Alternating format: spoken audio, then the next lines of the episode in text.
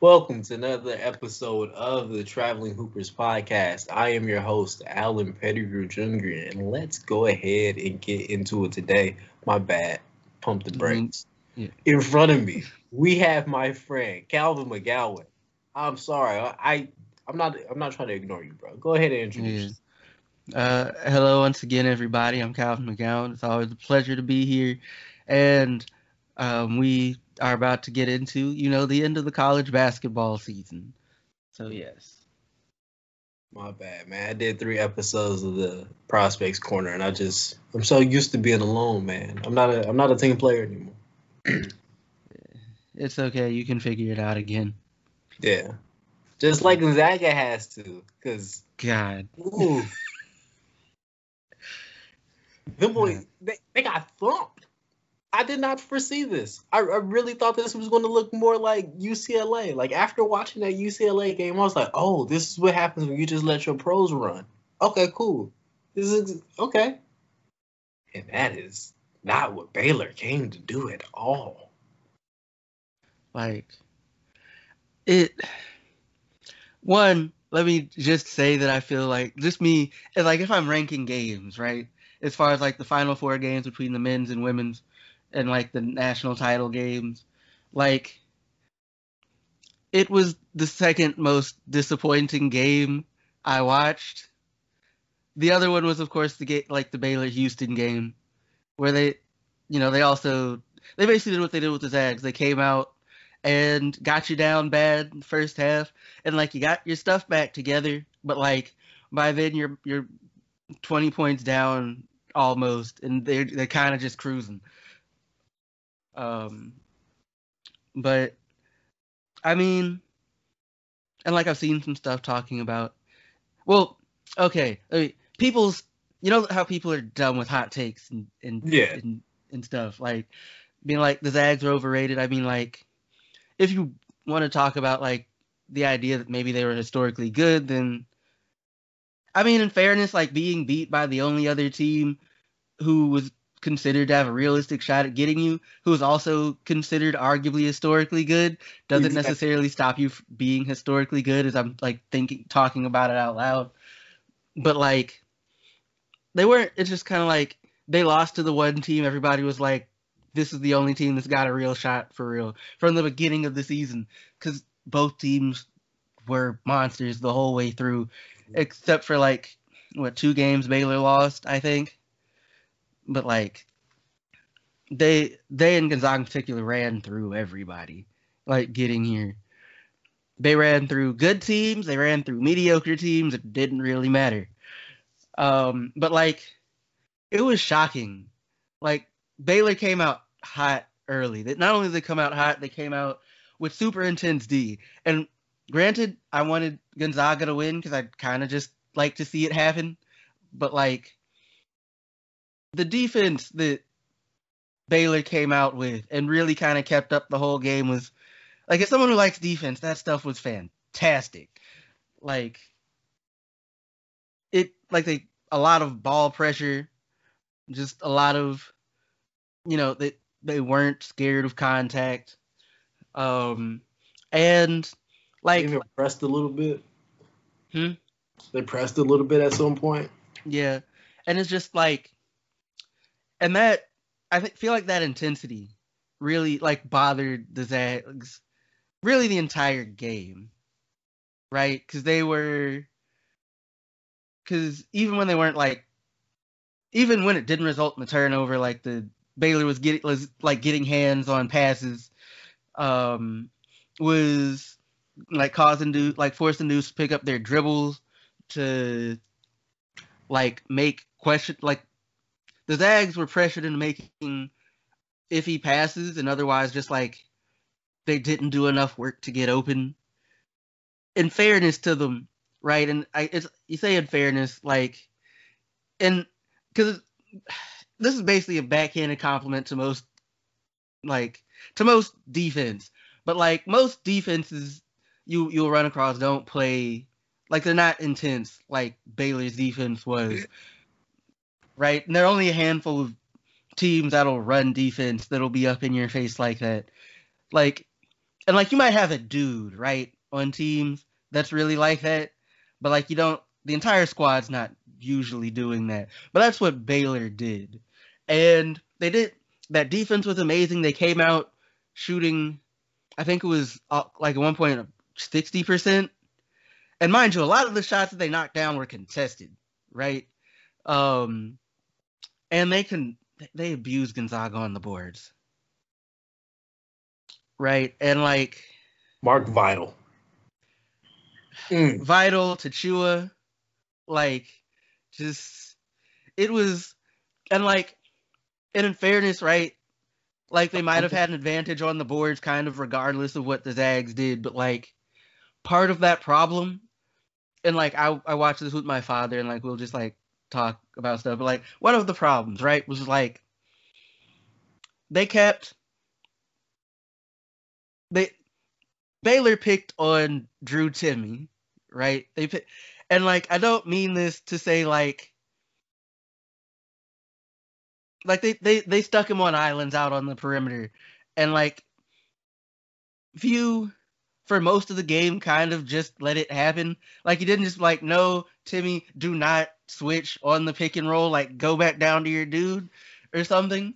No, like just they pick now. Like some dude, like some six four kid, is on Vital or Tchatchoua, who are both bigger and just have way more muscle on them.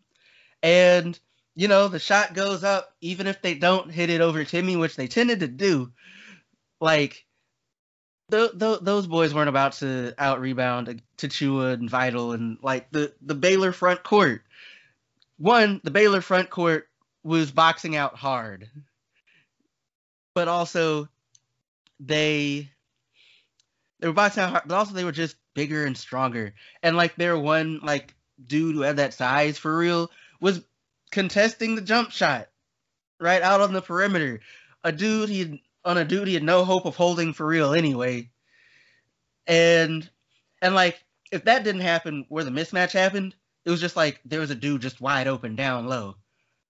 Right? For the easy dump off and whatever.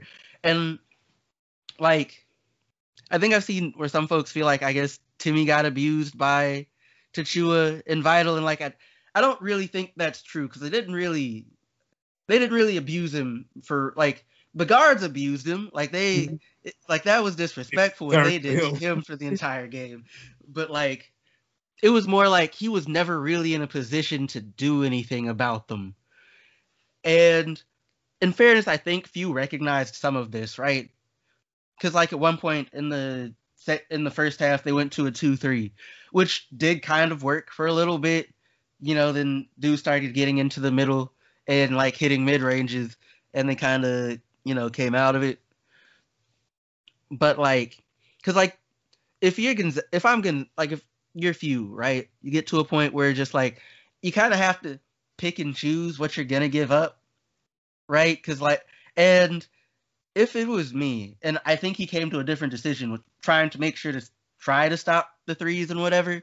It's just like because like especially in that first half, it's like they're doing this on us regardless of who's guarding them anyway. It doesn't matter how close dude is, like it doesn't matter how close our dude is, how good that defense is. They're just knocking them down, right? Like at that point, you just kind of be like, we can at least try and stop the bleeding on the boards, right? Because what I think it, they had, I think they. Let me pull this up. Let me pull this up because I want my numbers correct. Yeah. Um, but like, I think in I think Baylor finished with um. Wait, how do I know? That? Okay, looking at this right here, Baylor finished with 14 offensive boards. The Zags more got one. Yeah. Yeah. It like, felt like more than fourteen, man. That that's why I'm questioning this particular source on this. Hold up. Because they were they were so dominant. because even the, the defensive rebounds felt like offensive rebounds. Because it looks like they were just kind of crushed at after some possessions. Like that one shot and goal, just and then that was just going to open up for offense anyway. Yeah, it's like okay, ESPN 16 offensive rebounds for Baylor on the night. Um, the Zags, ESPN got five, but it looks like basically all of them were just like the ball going out of bounds because no one is credited mm-hmm. with because only one offensive rebound is credited to a player. So yeah, basically, but like they can they controlled the boards. Yeah, like they and like when they control if you they're controlling the boards and especially early they were knocking down everything. They cooled off. And like if I was Mark Few, I was if I I was thinking like if I was Mark Few, I'd make sure my players like they shot 60% from deep or whatever, like that half or right at. Like they like they're an amazing three-point shooting team, but they don't shoot like that. Yeah. right. So like they're gonna cool off, but like and like there was a stretch where Baylor wasn't making shots, I think, in the second half. But like Gonzaga wasn't making them like they needed to either. Yeah. And again, that defensive intensity bothered Gonzaga all game long. Also, Corey like Kispert, he, he basically just he disappeared. He got smothered. That was that was like I was ex- excited for this game for Corey Kispert because I was like, this is supposed to be the this is supposed to be one of your lottery picks. Like this is one of your go-to guys. This is six seven, big dude. Like we've been talking about him as one of the best shooters the entire like year. And then like the farther we go, he starts to kind of just look like just a shooter. And then in this game, it's like that doesn't even fully work. It's it's a weird one here. Like um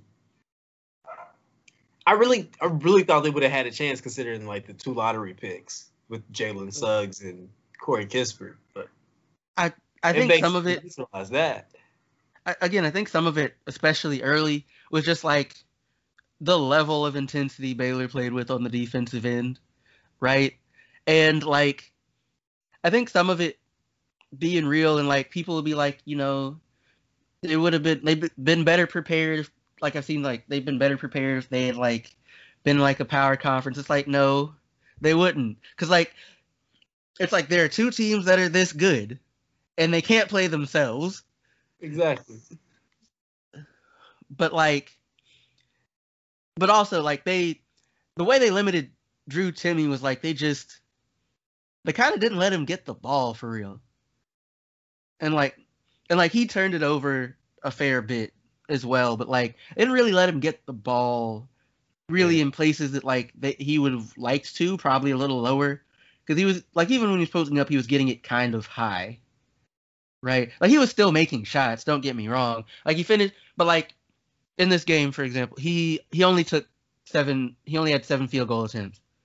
He hit five yeah. of them, but he only took seven. Right. Um, and like some degree, I think Gonzaga, and maybe this is because of UCLA, the UCLA game, but like they didn't, especially early, they didn't come out with like the the energy right, that you'd seen from them in some of the other games. Yeah. Right. Um, and like, I think there was one point in the game. This was in the second half. Kispert got a block. I think it was. Like saved the ball from going out of bounds. Like granted, he threw it in like a just kind of open space, and like none of his teammates ran to go and get it. Like he gotta.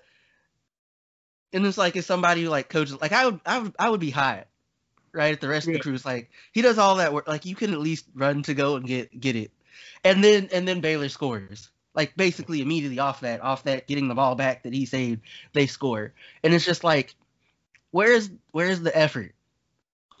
They look dejected. Like I, I wonder how much that UCLA game took out of them.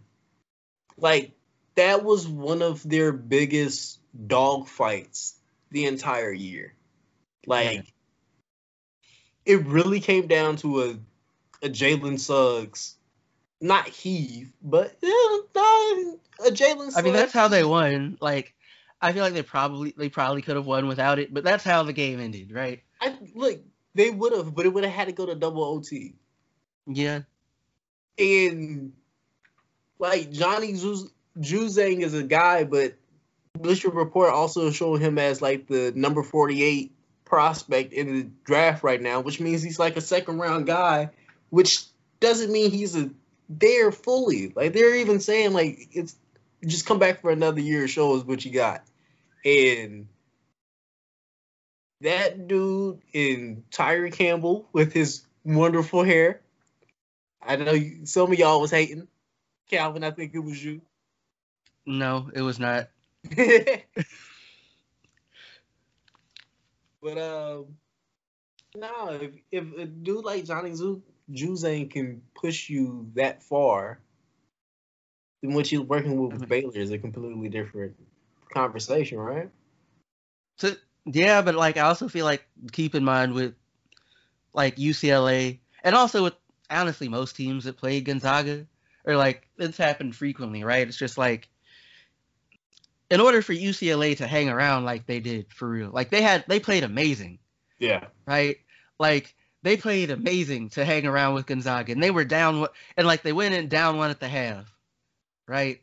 And like they they could second half they continue to play their asses off. And then like you know, they get and like that's it's just good enough to get you OT. Mm-hmm. Right? And like it's like they played amazing and that was good enough to hang around. And like, and make no mistake, right? UCLA played good basketball to get there, even though like they were they didn't play their their regular season wasn't great. Like their postseason was good, but their their regular season wasn't. But like they they like played great basketball to get to that point to play Gonzaga. They played great basketball against Gonzaga, and then when it's all said and done, like they still went home right? The kind of game where, like, if you play basically anybody else, like you're yeah. pro- like you're probably up double digits, and t- that kind of illustrates the gap between like Baylor and Gonzaga and like everybody else, right?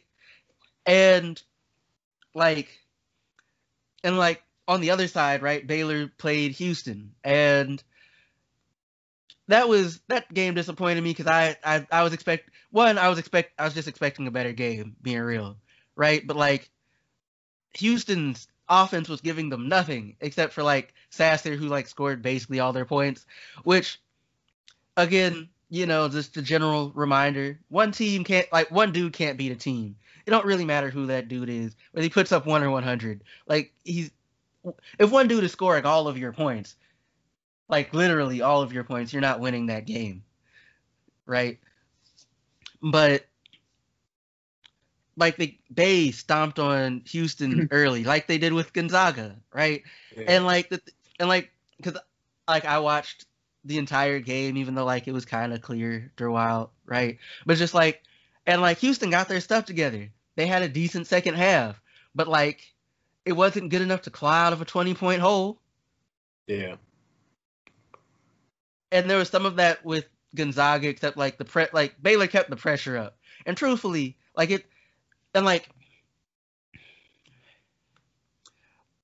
like Gonzaga like shot at a higher percentage than Baylor did. Right from the field. And they shot more free throws, even though they didn't make more. Mm. Um and Baylor actually shot well from the free throw line, which is something they struggled with all year. Um, but like boys came to play. they did. They like that's what it boils down to. They came to play. They took advantage of their size and physicality. They took the one dude who could kind of deal with that, especially for controlling rebounds. They they took him out to defend the guards, and that that went as well as you would expect, possibly worse and like Gonzaga, they did. I'm not gonna say Few didn't adjust. He tried to make adjustments, but like he didn't. I guess he didn't make the adjustments that he really that he would have needed to. And like with some of it, there's not a whole lot of adjustments to make too much. Like when they're knocking down everything, wouldn't you have their hand your hand in their face? It's like granted that's not gonna keep up, but that's gonna but that's the problem. Yeah.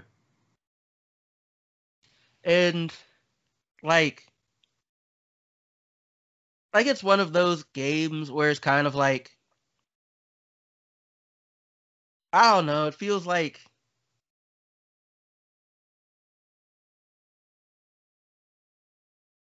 I really don't know what to say here. it's like truth be told, it like it's one of those where you kind of feel like it'd probably be a closer game if they actually had have played that game during the regular season. Like when you feel just because like if nothing else, Gonzaga's seen like they've seen Baylor before. Yeah. Now, now if Baylor comes out playing like this, like it's it's just a hard game to win, right? Regardless yeah. of what you do, like knocking down everything, like getting, it felt like all the offensive boards, right? Just control controlling the glass, hitting at a ridiculous percentage, especially from deep early, and like just being downright antagonistic defensively, which I'm here for. I I just would have liked Gonzaga to you know finally get a chip, but outside of that, like Baylor was, their they their play was amazing, honestly. Yeah. Uh, like hands down, Baylor was just the best team. They looked like the most talented team, and um, almost to like play devil's advocate I almost feel like their final four games before this were precursors to to what's hap to like the next level. Like Houston's supposed to have like this defense that's well, supposed to Yeah, like you, right? Yeah, and, that's like and it didn't at all. Didn't even against Baylor. He Budged. Like that's that's and like that was the wild and like part of me when watching the Houston game, like that's kind of the wild thing, right? Because like you look at the numbers, Houston turns teams into chuckers, and so you would think even if like they didn't turn Baylor into chuckers, Baylor doesn't shoot like they shot, and they but like they did. Yeah. Like. what? I really feel like in both games, I feel like the coaches unleashed their their their professional prospects, the guys who were supposed to be like the top dogs of the team. I feel like they were unleashed in like these last two games, and we just saw that Baylor's Baylor's dudes are ready. like yeah, Jared Butler, MaCio all of them them boys ready. And they could come back for another year and run it back if they want. That would be horrifying, but they're also not going to do that. Oh. So yeah, it's like it like you if you're them like you go ahead and go to the like you've done what you, the only thing you really yeah. like do try to do for real in college. Like go go and get your ring. I mean like get, go and get your go and make your money. You got your ring. Oh. I don't think you understand, bro. Wait, no, no. I know you do understand. We we fanboyed over uh, Baylor's recruiting class. Think about that, bro. Like, what would be fun, even though it probably won't happen, if for no other reason than, you know, reality, is if like they, they run this, they basically run this championship back next year. You know, because Gonzaga is expected to have Chet Holmgren, like he isn't committed, but that's what he's expected to commit to, and like Baylor and their and, and their boys come through, and like it's just and this is and we're basically running this back in a year, like that would be that'd be entertaining if nothing else. Dude, I think that would be some terrifying like um you should probably just go ahead and throw those two teams in the G League bubble right now type experience. Because as far as I'm concerned, when it when we shake everything up, like let's say ten years from now, of the dudes that are on Baylor's uh, roster, I think five of them will have their time in the NBA, at least five. And then if we add in their recruiting class, they just got uh, Hunter Sallis. Um, they have a freshman there now, Julian Strawther, who is promising. Like I might be projecting here, but what I see from uh, Gonzaga is if you stay there long enough and you produce, there's going to be a chance that you you get some type of love. Um, and then Baylor bringing in what a top ten recruit, mm-hmm. and then Langston Love, who's going to fit in perfectly with the guards, who's um, six three, he a bulldog, he's surgical, he's a shooter, and he gonna play hard nose defense. Like, and then we got dudes like L.J. Cryer, who are just gonna get a year better. Who are who's on the bench? Yeah, nah, nah. That that would that would be a super team, bro. Right.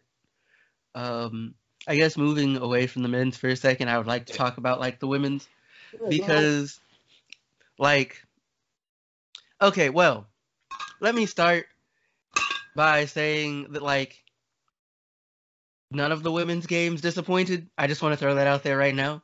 Um, but like they all felt fairly poorly officiated. Mm. Well, not so much the not so much the title game, but the final four games. And like I'll explain why here in a second. But so in like in these games, um, final four, UConn lost to Arizona, which was surprising because it's you know the UConn women's team, right? And they have what Paige Bueckers, who was who's player of the year, like yeah, player of the year as a freshman. All, all like, Yeah, like she she she she she collected a lot of hardware, like uh, on an individual level. Um, and like fairness, I had not really seen her like show like the one game of UConn's I caught in the regular season. Like she like she was just kind of there. Like she didn't look bad. Like she looked like a good freshman. But like I actually got to see her work for real, like watching some of the tournament games. And like I get I kind of I get why I get the hype now. Definitely a lot more than I did, right? Yeah. But like against Arizona. Well, first off, like well, one again Arizona just they they they came out ready to play, right? Kind of not not unlike like from an intensity standpoint, from like an overall play, like not unlike how you know Baylor came out against Gonzaga, right? Just knocking down shots, causing all kinds of trouble defensively. Um, Aari McDonald is a problem right? She's not that big, about five six, but like at least that's her listed height, and it doesn't really matter because she was she spent the basically the entire tournament doing basically what she wants, knocking down shots from deep, like getting into the paint and finishing. Like she had no no no problem scoring. That did not change against UConn at all. And like granted Bueckers was was a lot of you was basically UConn's offense during this game like during that game which was which is bad if you're UConn because like you probably need other people people other than her to show up consistently. And like at least to, at least that night they didn't right? Cuz Arizona played good solid defense on everybody. But like this I don't know if it's a microcosm of the game or it's just something I remember I distinctly remember seeing. Like so there was one play in particular. I don't and I think I've seen McDonald do it a couple times, but like she posted Bueckers up, right? Mm-hmm. And like hit the turnaround shot and it's just and like it's somebody it's just like a spectator right? You're just like you you, you gave up like you're six inches t- you're you're six inches taller than her. Right? You shouldn't be she shouldn't be like abusing you like that. But like McDonald could basically do what she wanted. Yeah bro. It's the and it's span bro. And she's not small either and she Like- plays really physical.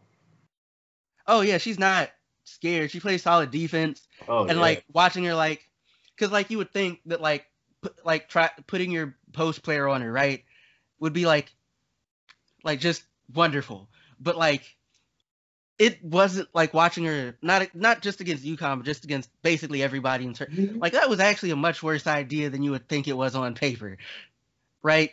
Because she like players didn't really score on her in the post. And i think some of that is just like knowing how to play as a smaller player. Yeah. But all because like she was because she seemed kind of smart about it but like may, maybe folks just missed shots. It's possible. But like it happened with enough different players enough times that i'm just kind of like this isn't the mismatch you think it is. It's still a mismatch but it's not like you think it is. Um and you know arizona controlled that entire game wire to wire um with the Stanford. Oh, but as far as like talking about real quick, touch on the, the refing. So like there was a play early in the game, right, where one of Arizona's bigs just like pushed Bueckers down, but I don't. When I say like just like like the ref, you didn't you didn't see that. Like you just you just you're just gonna. This is just like you're just gonna let this happen. Really? right. Um but and like the what stanford south carolina game was it was a lot closer for starters. Right? Um like stanford came out they, they came out hot. But you know south carolina came back. It was an intense game right um like Haley Jones is a problem. yeah haley jones is nice Yeah. Right. And like she and the thing with it though is like it's kind like to watch her, like she can create a little bit, but she's also very kind of get in where you fit in. Like she'll Mhm. find the spot to actually do something. And it's like, all right, just easy shot or what have you. Um and but like it was it was a knockdown drag out kind of game, right? It was in fairness though, and this is just like how I felt with it, that like one, and we're talking talking about officiating, I felt like they they let the women's games get too physical. Like it was never to the point like people were like fist fighting or anything crazy like that. But like it's just like ref, you like they are we're just gonna let them knock the shit out of each other. Like I get letting them play, but like some of this stuff is kind of blatant that you're letting go, right? Um, and in in and in the case of this game, it's just my opinion that like while it was poorly officiated, it tipped into in like Stanford's favor a little bit the way it ended up getting called, especially late with like um what really should have been like a kickball or whatever, as well as like I think there was a one of Stanford's players pushed one of UConn's on a clear like breakaway, and like that didn't get called. Um, but like for South Carolina, it was a runnable game the whole way through. Like at the end, especially like they got you know a, a steal, but like the the player and I I want to think I, I thought she should have like passed it, but like she went for the layup, she missed it. Boston, you know, got it to t- like tip tipped it trying to get in, and like it just didn't go. It it just it just didn't go right. Like it, it was out of her hands in enough time. It it just didn't go, and like that kind of just happens sometimes, right? And of course, it's like a coach and like a player left your own devices. you want to leave with a game where like you don't have to be like like there's no like what if like what if like the refs had called stuff some stuff they didn't call, they they let go or like or, or like the, you don't want the what ifs and what have you and like exactly and my understanding is apparently Boston like one of the games South Carolina lost was also a tip in like that like that did that didn't go right um and like South Carolina's a young team like Stanford a lot of their players were seniors yeah South Carolina's players are like what sophomores, juniors, freshmen. So like basically the entire crew should be coming back, pretty much, right? Barring any like transfers or what have you. Um, so like they'll get another whack at it. Like they'll get, they'll get some more tries. Granted, they'll have to do it against a UConn team that is going to be disgusting, but um, that's neither here nor there. That's but Azzi Fudd. yeah. Herb Bueckers. um, not gonna be fun. But like, regardless, like Stanford survived, and they like, and that's how and that's how it goes. They survived. They they got to the title game, a game against Arizona, a team that they blew out when they played them in the regular season, right? Um, and like, and like they talked about it in game, like they know how to defend McDonald. Like you don't really stop her, but like you can make her inefficient. Like they made like she wasn't hitting shots in the title game like she was every other game, right? She like she like she still scored. Like she got to the line. She still hit some. She hit big shots, but like she wasn't. She like she was go what like three games before she went for like basically thirty a game. Yeah. And like that that didn't happen here. Like that didn't happen title game. Um, but um, what's it? Pellington. Like she had a teammate Pellington who showed up big for them, right? Like she she didn't hit threes, but like she got to the rim. Like she made shots, which was something they really needed because like Stanford has options when shots aren't falling. like Williams doesn't show up, and that's cool because Jones does, right? It's it, it, it's like that with Stanford, but like Arizona, like they came out, and at first like it felt like maybe they were they were coming out kind of like they were in their own heads a bit, but like after a second, like they that whatever kind of hesitation kind of went away, and it was it was a like it was a good like it, it was a very solid game, right? Like McDonald didn't hit all of her threes, but she hit the important ones, right? Um, but like it, it kind of just wasn't like it came down like a, it came down to a last second shot, right? And like in fairness, I I'm not sure if it was poorly executed or like the final like their final play was if it was poorly executed or like it just didn't work. But like, cause they cause I think they were trying to get McDonald open, right? Because you wanted to get a clean look. But that didn't really happen. Like she set a pick for somebody and some stuff happened, but like basically the entirety of Stanford's team like started defending her basically. And like she had like someone in the corner wide open, granted not a great three-point shooter, but got it has a better had a better shot, like a cleaner shot or whatever. Um and like she threw the like she, the shot went up, right? And like you know, she did get fouled on that last one. Like when you look at the replay, but you know, it is what it is. Like it had a chance to go down, it didn't.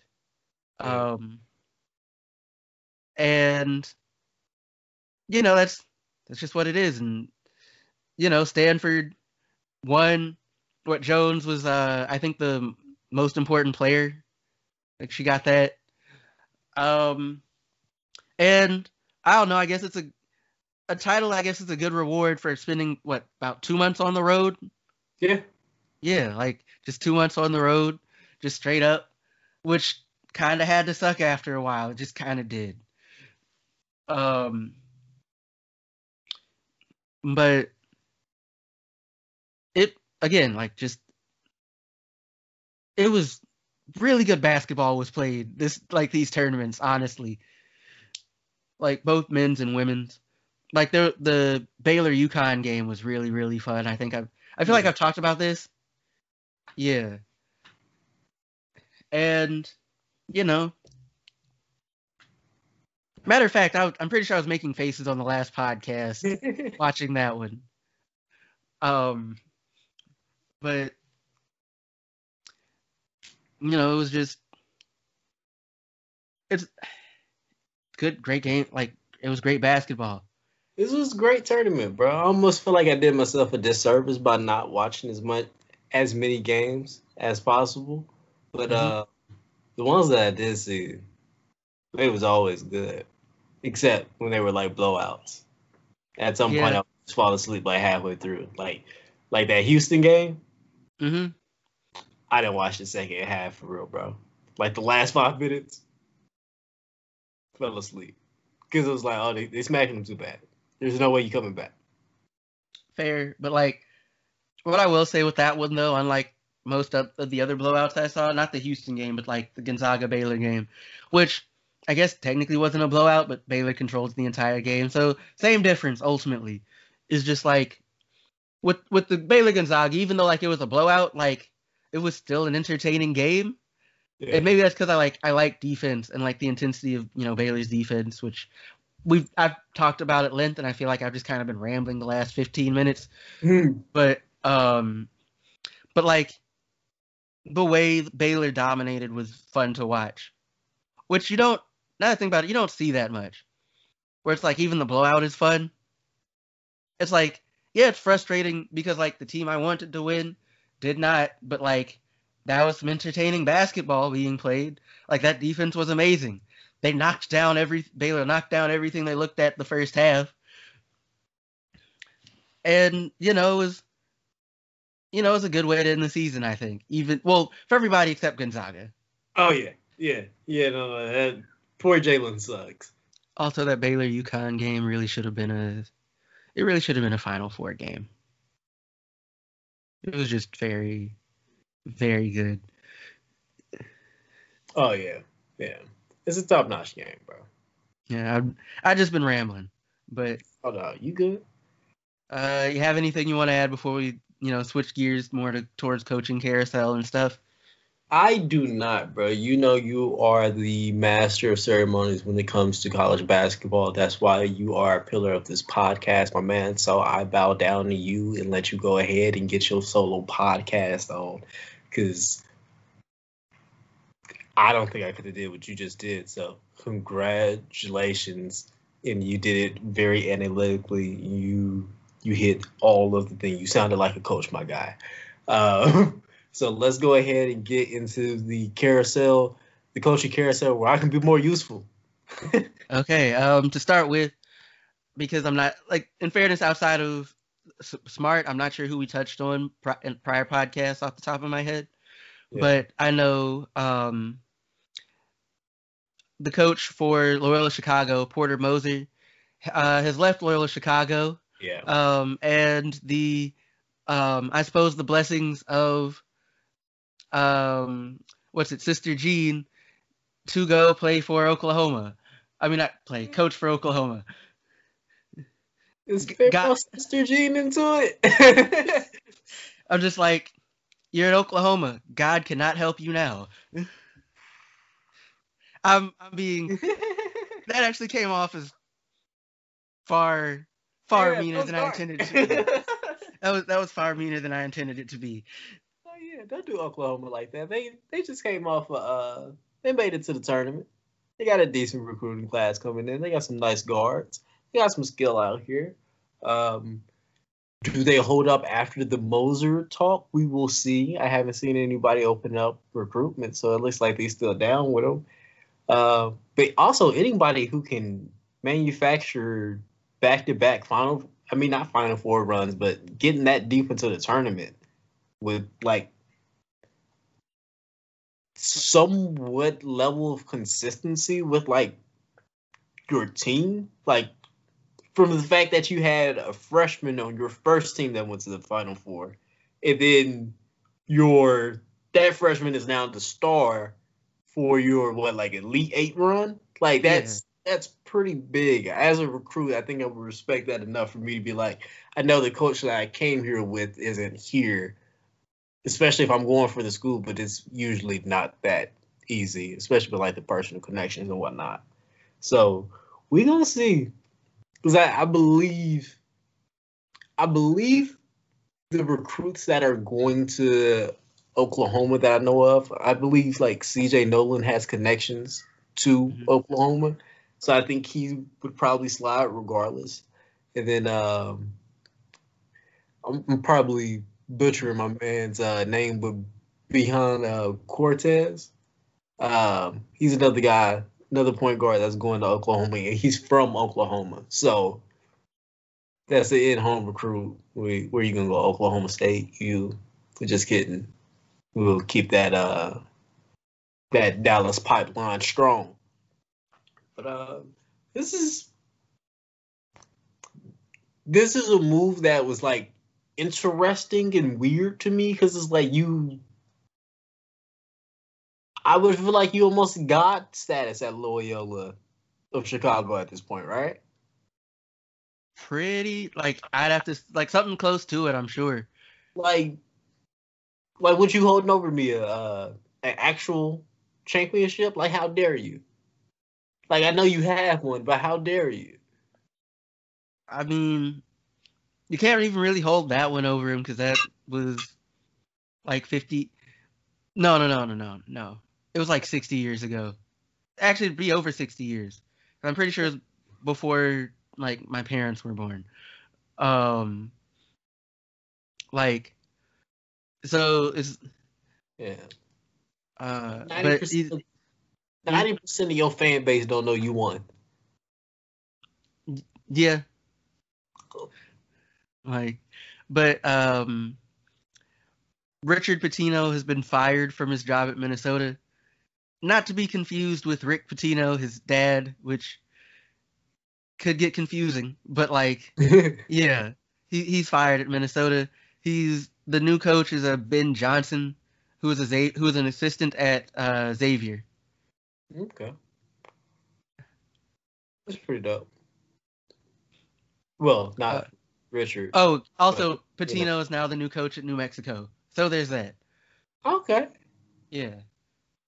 Again, the son, not the father. He's still at Iona. Yeah.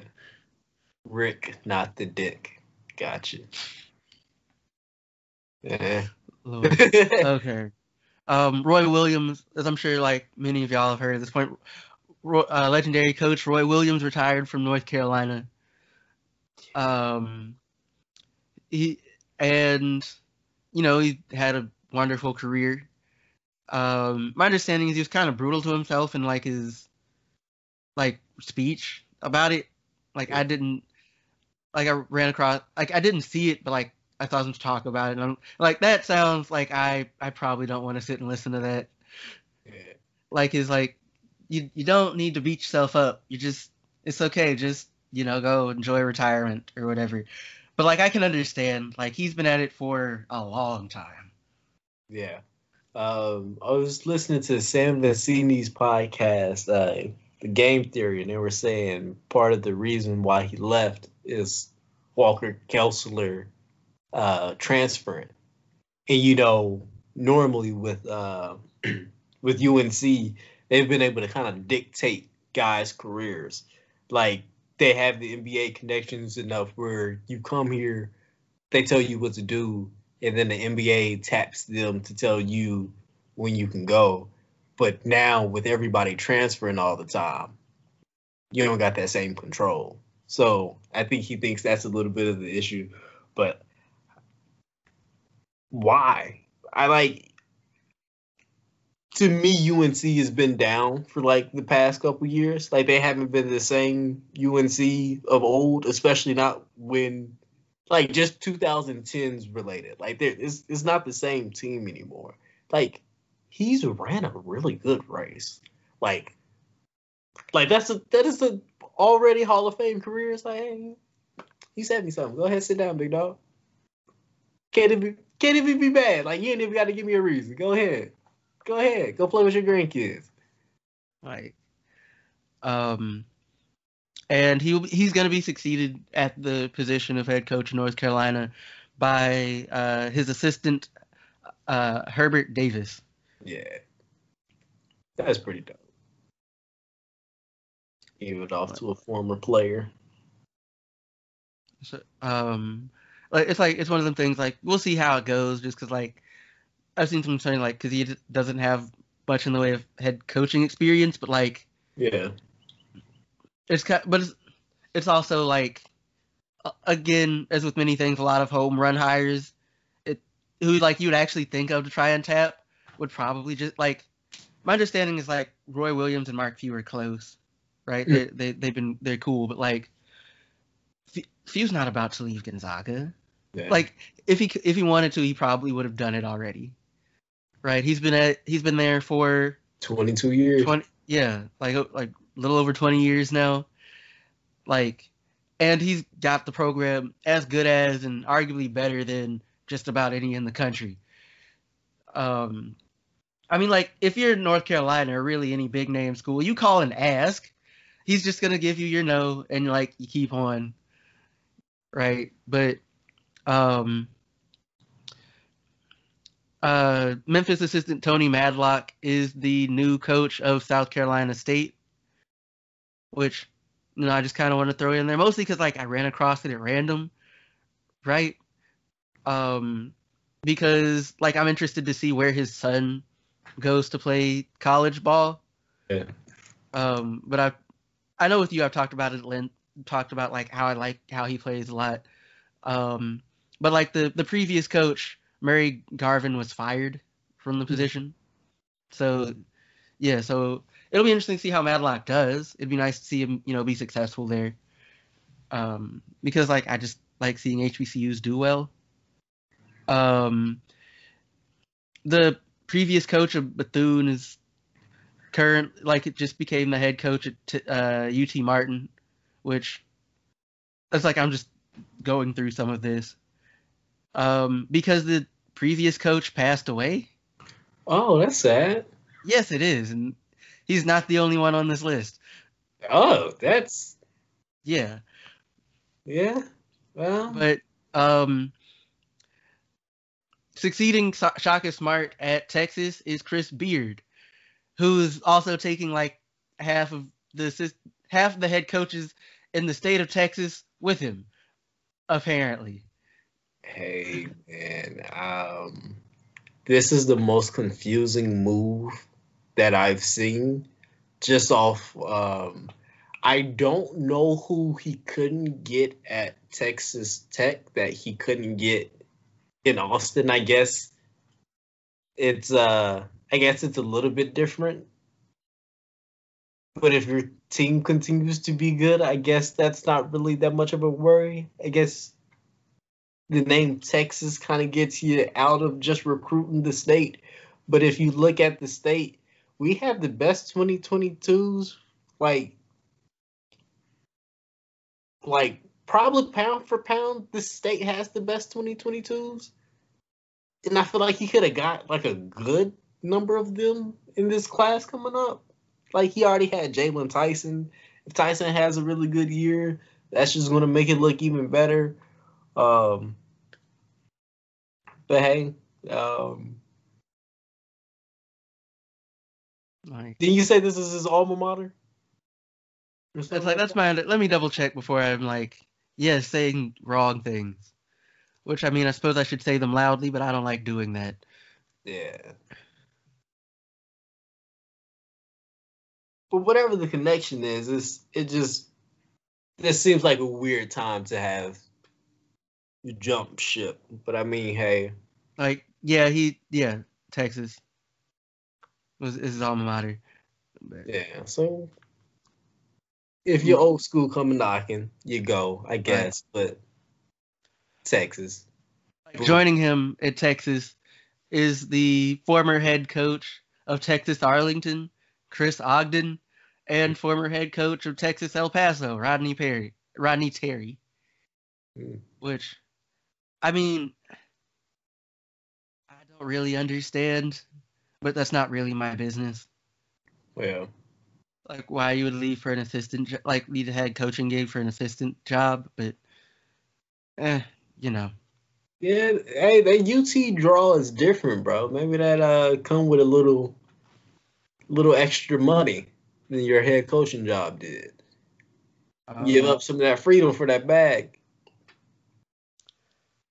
Uh, maybe I guess. Yeah. I, I, I don't think it could be me though, but yeah, um, we young. That's pride, bro. I mean, get some of that pride go away. I'm holding on to some of it. I don't care, but your kids can't like, eat pride. look, if they if they can't eat off of a head coaching salary, I'm either I'm doing something very very wrong or something very very wrong is going on in the country. but um, Utah fired their head coach, um, and went and got Utah State's head coach Craig Smith, um, who will be succeeded at Utah State by um, UMBC's head coach um, Ryan uh, Ryan Odom. Also, um, Winthrop's head coach left for College of Char- Charleston. Okay. Um, which I, I I really don't have any thoughts on that. Sadly. Also, um, the new head coach at um at Wichita State is Isaac Brown because Gregg Marshall resigned. Yeah. Right. Yeah. Um. And you know, there's there's some more movement going on. Um. Calvin, quick question for you. Mm-hmm. The move right. from Winthrop to the College of Charleston is that mm-hmm. a step up or is that a step down or is that a lateral move? So the way I've seen it talked about, it's kind of a step up, but like mm-hmm. I like I don't really know if I'm if I'm straight up, but like yeah. the way to talk about it's kind of a step up, but it's but like I think it's more to do with like better I guess kind of better maybe some better facilities, better sales pitch, mm. like the area. Um yeah. but like it's not I wouldn't call it just like straight up better. But also like I kind of think that in a lot of cases, coaches kind of make the programs as opposed yeah. to the other way around. But like there there are instances where like there's clear, you know, it, stuff hurdles you'd have to overcome like with any given program. Um oh yeah, Iowa State uh, fired Steve Prohm and took UNLV's head coach T.J. Otzelberger. Okay. Um, of course, Mike Woodson is now the head coach at Indiana for reasons only God knows. but, you know, hopefully he's successful over there. Like, let's see, anything else of note? Um, there's still some vacancy. There's of course vacancies left to fill. Um, because a lot of these places that had coaches leave for other places didn't necessarily get replacements or, ha- or currently have them. There are some that fired their coaches that don't currently have replacements on board. Um, any big names out there? Um, let's see. Scrolling through, doesn't look like there are any like big names that don't already have have them filled. Gotcha. Um,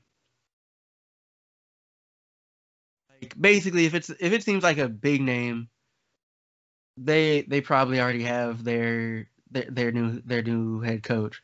At least unless they're like some that I'm unaware of, which is it's possible. Yeah. Um but for the most part it's a lot of the smaller programs that are like I guess the biggest one just looking at it is like San Jose State fired their head coach. Mm. Um, and I mean, like, and like they don't have an immediate replacement, but like, it's like it's like if you get the right coach, San Jose State can is a good program. Yeah. Mm-hmm. But otherwise, most of them seem to kind of have their dudes. But I'm sure there'll be more movements. Yeah. yeah. All right. And we will talk about that on the next episode of the Traveling Hoopers. Calvin, do you have anything before we get up out of here? Not too much because, like, while there was a crap ton going on with college ball, the NBA is kind of just there. Yeah. Um, it seems like Michael Porter Jr. has kind of gotten his stuff together as a like as a complete player, which sounds like that would that sounds like a nightmare if you're not if if he's not on your team. Yeah. But outside of that, not really. Um, oh yeah, I'm gonna go. Like I'm gonna try and catch a. I'm gonna try and catch a Golden State game because like when I keep just kind of browsing the internet, of engaging in websites that are bad for my mental health. um, like I keep seeing people talk about how like Wiseman is just not good, like is bad, right? And I'm just like he he seemed he seemed fine when I saw him at Memphis. He seemed straight like in high school. Like if you want to argue that like um, Anthony Edwards was a better prospect or like might make a more immediate impact, I would have given that to you then because like I saw him play. But yeah. like it my it seems like my understanding is it's kind of there are various things. It's kind of just been a rough adjustment to him early for him early. Like he'll my understanding is like he'll show flashes, but also just kind of like struggle to be in the right place the right time, which at least because I'm like, let me see, and I would have watched the whole game, but I just kind of watched highlights because ESPN didn't have a game for me, so yeah. And like it just kind of seemed like if anything, he kind of over, like probably overthinks, especially on defense but like I'm gonna watch a game because like really to see these things you have to watch a full game because like highlights whether they're his or someone else's don't necessarily tell a full a complete picture. Yeah. But it's also just kind of like he's a rookie. Most of them aren't good. Even the good ones aren't generally that good by NBA standards. Right? Like Luka Doncic isn't the, isn't a, he wasn't a normal rookie. Yeah. Like, but started profession for what, like four years? And like already had like pro hardware. Like, but yeah, I'm a I'm gonna try and I think there might be one. I have to check. Either this Tuesday or next, I'm gonna try and catch so I can figure out if he's as bad as people seem as some people seem to be have convinced themselves that he is mm-hmm. which i don't know it just seems like a relatively hard sell for me at this point. But you know, oh also yeah i'll talk about with you off the the pod because i'm just like i have thoughts about kerr but also just more generally. Yeah. Yeah all right and if that is it, thanks for closing out, Calvin. We are done. Thanks for tuning in to another episode of the Traveling Hoopers podcast. I've been your host, Alan Pettigrew. My good friend Calvin McGowan is standing right in front of me. And go ahead and do the official sign out. You know, of course. Thank you all for joining us, for staying with us to the end. Um, if you are, of course, you can find us wherever you find your podcasts. If you are joining us on YouTube, you know, like, share, subscribe, leave something down in the podcast. I mean, in the comments. take that out. Take that out. Um, he's not taking that out. But um, like, you know, what was your favorite game of, you know, the postseason for college basketball? Um, like, what are you looking forward to the next college basketball season? um, or if you're a WNBA fan, like what are you hoping for to get out of with the draft with your team? Calvin out here trying to give y'all homework. Bye. I mean, just put it in the comments or don't. It's not that deep.